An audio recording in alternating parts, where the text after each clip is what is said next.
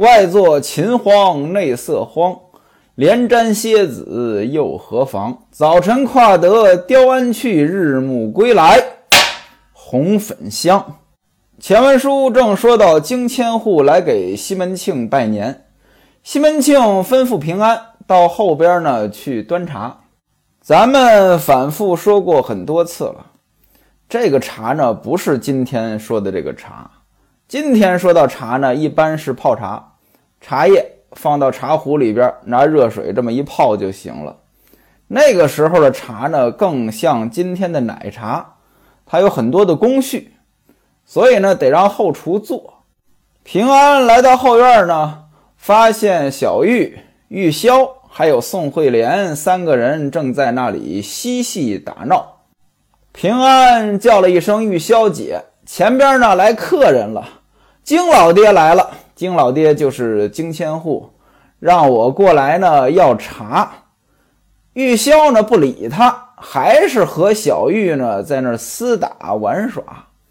平安就在那儿催说：“人家都已经来了好久了。”按理说呢，平安是跟玉箫说的：“你宋惠莲不愿意干这个活你就别搭茬。”哎，不接，他呢还骂了平安：“哎，你这个怪球根子！”爹要茶到厨房的灶上要去啊？为什么在我们这里要？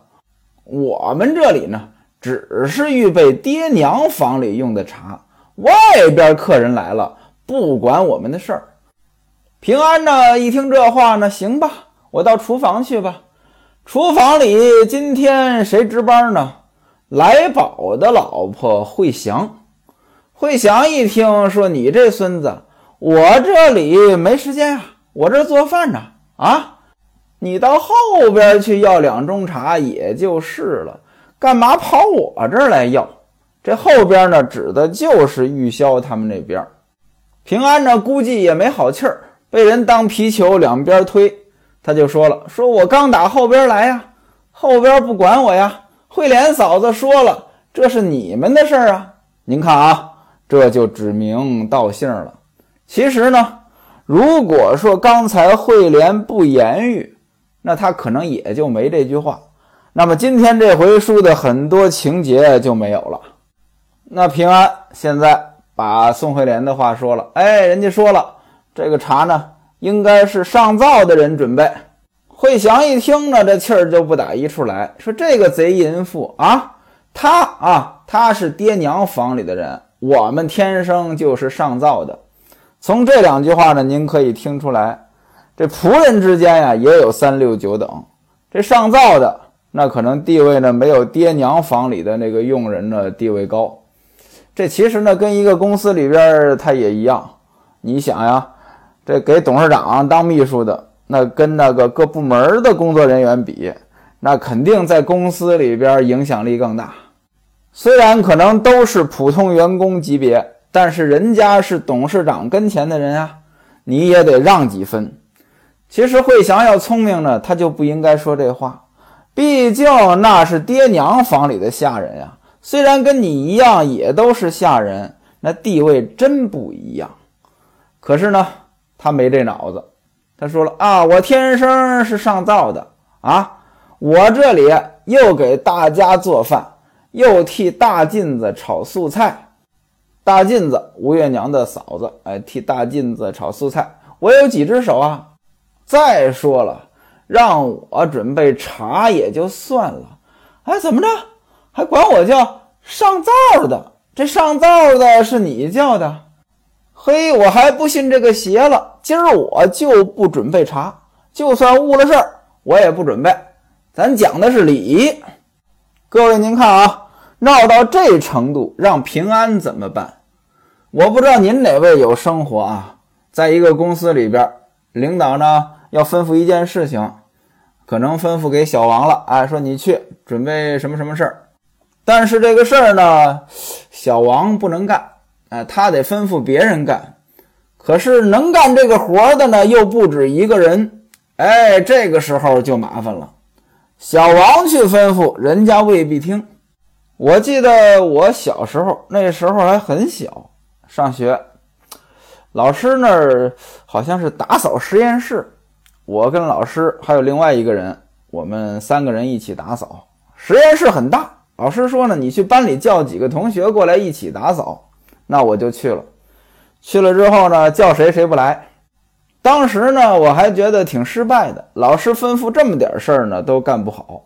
后来一想呢，这也正常。别说还那时候了，就即便长大了，步入社会了，步入职场了，这种情况也是经常发生的。领导说了，哎，你叫几个人过来干这个。首先说，你过去跟人家说，人家就得先琢磨，这到底是领导让你过来的，还是你让我过来的？有些人是这样啊，打着领导的旗号，其实呢是他自己的意思。第二呢？领导只是说你叫几个人，你凭什么叫我呀？现在平安面临的就是这个情况。西门庆吩咐平安是到后边要查，这后边一般就是指到上房。按理说呢，应该是玉箫他们几个人准备，但是玉箫他们几个人不干，你让平安怎么办？平安总不能回来跟西门庆说：“哎，玉箫他们不干。”这也显着你太不会办事儿了。当着客人，你能耽误这个事儿吗？那那位说了，我想办法让玉箫他们干，行不行？按理说是行，可是这玉箫他是上房的人啊，你惹得起吗？你也惹不起。人家把你踢到后厨来了，这其实已经是柿子就捡软的捏了。到后厨这儿，人家也不干。这平安就没办法了，被人家当球踢，只能在这儿恳求。哎呀，金老爹已经来了好久了，嫂子您快弄些茶吧，我赶紧拿上去，不然的话爹又怪罪呀。最后呢，还是后厨煮了茶，煮完茶之后呢，又得到上房，让玉箫呢把这点心拿出来，两边呢这么一凑。平安呢，再端出去。您想呀，这得多大功夫啊？人家京都监干嘛来了？拜年来了。拜年能做多长时间呀？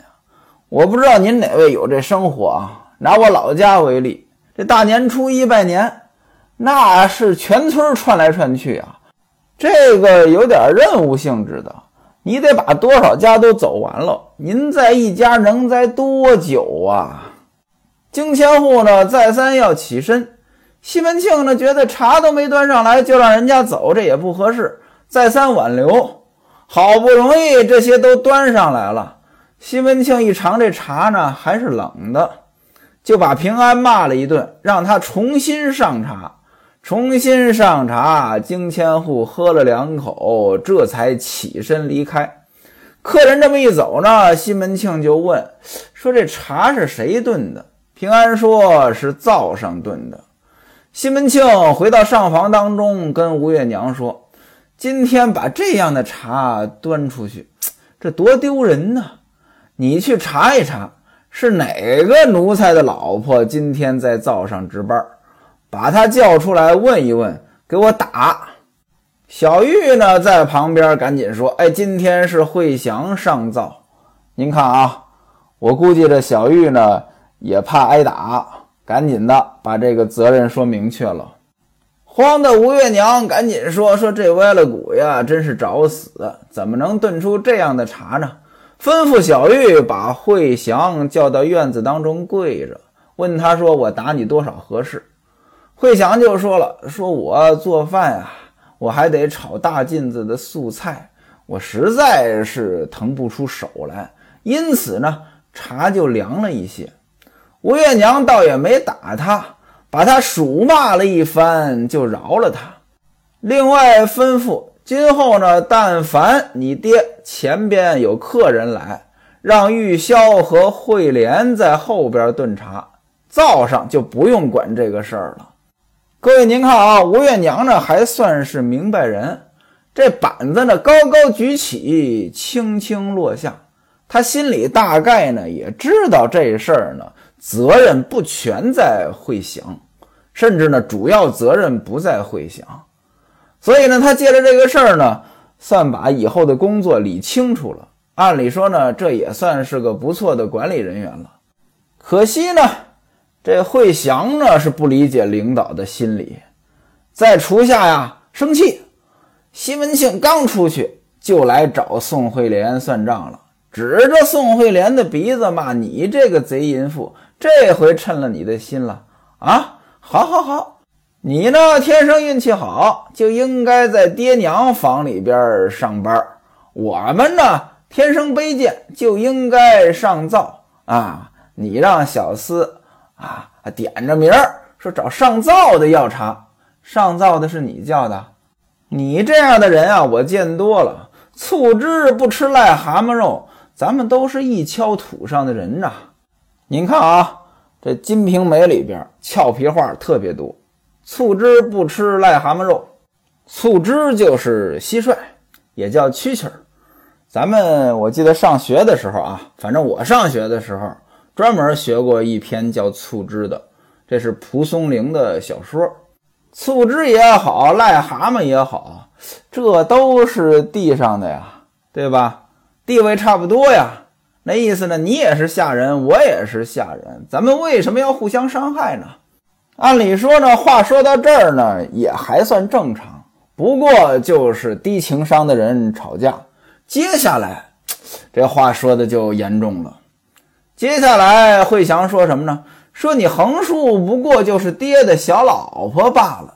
您注意啊，这话是不能随便拿出来说的，尤其呢还涉及到爹，涉及到主子啊。你横竖不过就是爹的小老婆罢了。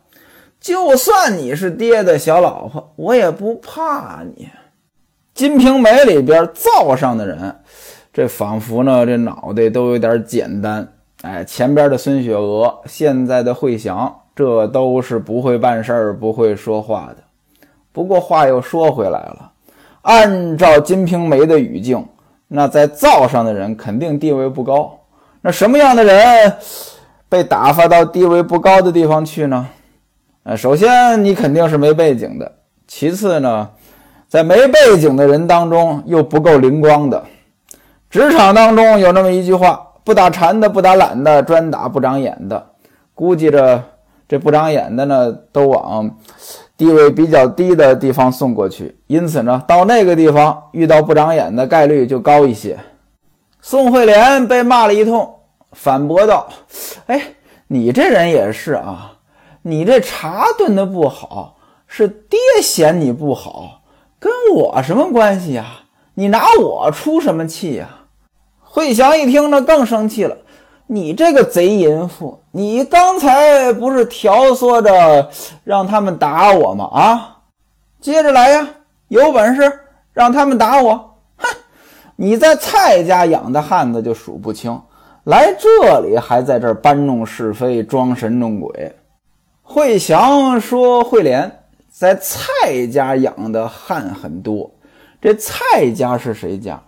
前文书咱们说过。”他呢是被卖到蔡通判家，蔡家就是蔡通判家。后来因为坏了事呢，从蔡家呢就出来了。这坏了事儿是什么呢？书中也没交代。但是从这个惠祥的嘴里边，大概能体会到他在蔡家坏了什么事儿。宋惠莲说。我养汉，你是看见了，你听说的，你看见了，你听说的，你说呀，啊，没事儿在这儿扯骚蛋干什么？嫂子，你也不是什么清净姑姑。这宋惠莲呀，我觉得脑子也不行。怎么着？人家说你养汉，你来一句，你也不是什么清净姑姑，那意思呢，你也不干净，这不就相当于承认自己不干净了吗？本来这个《金瓶梅》书中当中呢，说宋惠莲性明敏，善机变。我觉得呢，这可能呢夸的也有点过，就是说话呢就不过脑子。你怎么能变相承认自己不干净呢？惠祥说了，说我怎么不是清净姑姑了啊？你说呀，翘起脚来比你这淫妇好些。那位说了，什么叫翘起脚来？这句话应该没有什么意思，就是一句俗语儿，或者说呢，在语言的演变过程当中呢，这句话的意思呢已经没那么清晰了。就像我们老家高低儿比你强，这高低儿啥意思？这高低儿比你强呢，整句话翻译过来就是我怎么着，我再不行也比你强。但是高低儿二字为什么能传递出来这种意思？这我也说不清楚。啊，翘起脚来也比你这淫妇好一些。你汉子呢，有一把小米儿那么多，一把小米儿啊，这一把小米儿可不少呢，按个数数啊。惠祥接着说：“说你在外边，哪个人没被你议论过？你背地里干的那些事儿，你别以为别人不知道。你把娘们都不放到心上，何况我们这些下人？”宋惠莲说了：“说我背地里我说谁了？我说什么了？”我怎么就不放到心上了？你呀，你别欺负我啊！我不怕你。惠祥说：“说有人给你做主，你当然不怕了。”两个人就这么着，你一言我一语的就吵起来了。各位，您看啊，这惠祥也是。其实呢，人家宋惠莲还真没有说要怎么挤兑惠祥。宋惠莲不过就是在平安来要茶的时候，跟平安说到后厨去要，他也没点名说找惠祥要，只不过呢，平安到后厨说了，说惠莲嫂子让我到这儿来要。真正的把惠祥呢给坑了的是小玉。西门庆跟吴月娘说啊，查一查今天谁炖的茶。小玉说，哎，是惠祥。但是呢，这惠祥没有去找小玉，他可能不知道小玉说过这样的话，但是他心里边知道惠莲为什么呢？平安告诉他的，说明平安对宋惠莲那也有意见。您看啊，《金瓶梅》这部书写的太好了，别看是家长里短的事情，但它就是人性，它就是社会。人性的复杂就在于。你根本就不知道你怎么就得罪人了。两个人吵着呢，哎，来人了，谁来了呀？吴月娘来了。吴月娘怎么来的？被小玉请来的。您看啊，小玉又出现了。这小玉啊，可不是简单的人。吴月娘让他们两个人住口，说：“你们这两个混蛋，不去好好干活，在这儿吵什么呀？被你们的主子听见呢，又是一场。”头里头没有打你，这回还要找打是怎么着？接着啊，惠祥这低情商劲儿又上来了。嘿，要是打我一下，我把这个淫妇的肠子也给他掏出来，我拼了这条老命，我也要搞死你。咱们谁比谁差什么呀？啊，大不了大家一块儿被开除呗。说这话呢，恨恨的走了。打这儿以后啊，这宋惠莲呢是越发的猖狂起来，背地里跟西门庆勾搭着，有西门庆给他撑腰，家中的大大小小呢，他是都看不上，每天呢也没有个下人的样子，就是玩儿，跟孟玉楼、潘金莲、李瓶儿、西门大姐、春梅呢就这么玩儿。其实呢，人家另外几位呢都比他身份高。过了几天，冯妈妈呢把丫头送过来了。丫头的年龄原文写大约十三岁。各位您注意啊，这里边有插头了。怎么着？前文书这孟玉楼他们到这个老冯那里边去，跟老冯说呢，把这个大的卖给二娘。这大的十七岁呀，这回送来的是个小的。把这丫头呢送到李瓶儿的房里看了，李瓶儿呢觉得没问题，又送到李娇儿的房里。为什么先送到李瓶儿的房里？李瓶儿是冯妈妈的主子呀，啊，又送到李娇儿房里了。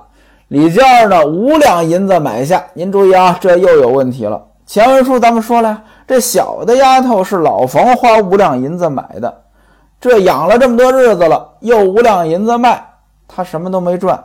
您觉得这可能吗？因此啊，之前他说五两银子买的呢，估计的是胡说八道，可能呢是虚报价格。这就跟今天做买卖一样，啊，这东西多少钱呀？一百七十行不行？啊，七十我连进都进不来。其实呢，他三十块钱进的。我记得有一副快板，我在天津买的，摊上也不是什么好的板吧。摊主跟我要二百，我跟他说便宜点行吗？可能呢，他觉得我是外地人，毕竟我有这外地口音啊，外行。他以为呢，我可能讲价呢一百八、一百五，结果呢，我讲了一个五十。摊主一听呢，他也挺意外，哎，他说：“哎，你坐下坐下。”跟我聊了两句，然后呢，就真五十块钱卖给我了。当然了，五十块钱卖给我，摊主呢也有赚儿，只不过呢，可能摊主呢也不觉得我是太外行。老冯那肯定绝不是五两银子进的，不然他不会卖。另外呢，李瓶儿这人比较好，我估计着呢，李瓶儿也吩咐老冯了，你呢就别赚二娘的钱了。有话则长，无话则短。春节呢，就算过完了，时间这么一呲楞就过去了，日子呢就奔着清明节了。咱们中国有二十四节气：立春、雨水、惊蛰、春分、清明、谷雨；立夏、小满、芒种；夏至、小暑、大暑；立秋、处暑、薄露、秋分、寒露、霜降；立冬、小雪、大雪；冬至、小寒、大寒。二十四节气当中，唯一一个变成节日的，就是清明。清明节踏青的日子，踏青就是郊游，到外边呢采那个青草，踏青郊游。英伯爵呢一早就来请西门庆，说呢孙寡嘴做东，邀请呢到郊外去玩。西门庆出去了，那吴月娘在家中呢也得找点乐子。这花园当中呢，吴月娘呢架了一个秋千，西门庆出去了，大伙儿呢就比较放松了。于是呢，叫家中这些女眷呢就出来呢，呃，荡秋千，荡秋千以消春困。春困啊，春天呢比较容易困。我们老家有一句话：“春困秋乏夏打盹儿睡不醒的冬仨月”，那意思呢，一年四季都想睡觉。先是吴月娘和孟玉楼两个人荡秋千，他们下来呢，让李娇儿和潘金莲荡秋千。李娇儿说呢，说我太胖了，我玩不了这个，让李瓶儿和潘金莲荡。李瓶儿和潘金莲荡了一会儿，孟玉楼叫潘金莲说：“六姐，你过来，咱俩人来一回立秋千。什么叫立秋千？站在秋千上荡。”这个呢，就是高风险。人呢，天生有这个爱冒险的这个基因。您看啊，大多数人呢，爱玩一些刺激的。拿学徒我来说呢，我这个不敢，可能原来还敢。小的时候呢，无知者无畏。现在呢，这些呃稍微有点风险的，我就不想去尝试。我劝您各位呢。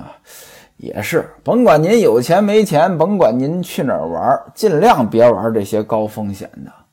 孟玉楼提议跟潘金莲两个人站着荡秋千。孟玉楼呢跟潘金莲说：“你别笑，别笑是什么意思呀？等一会儿荡秋千的时候，你可不能笑。”从这里呢，您可以看出来孟玉楼有经验。荡秋千的时候站着，要是笑呢，危险。于是呢。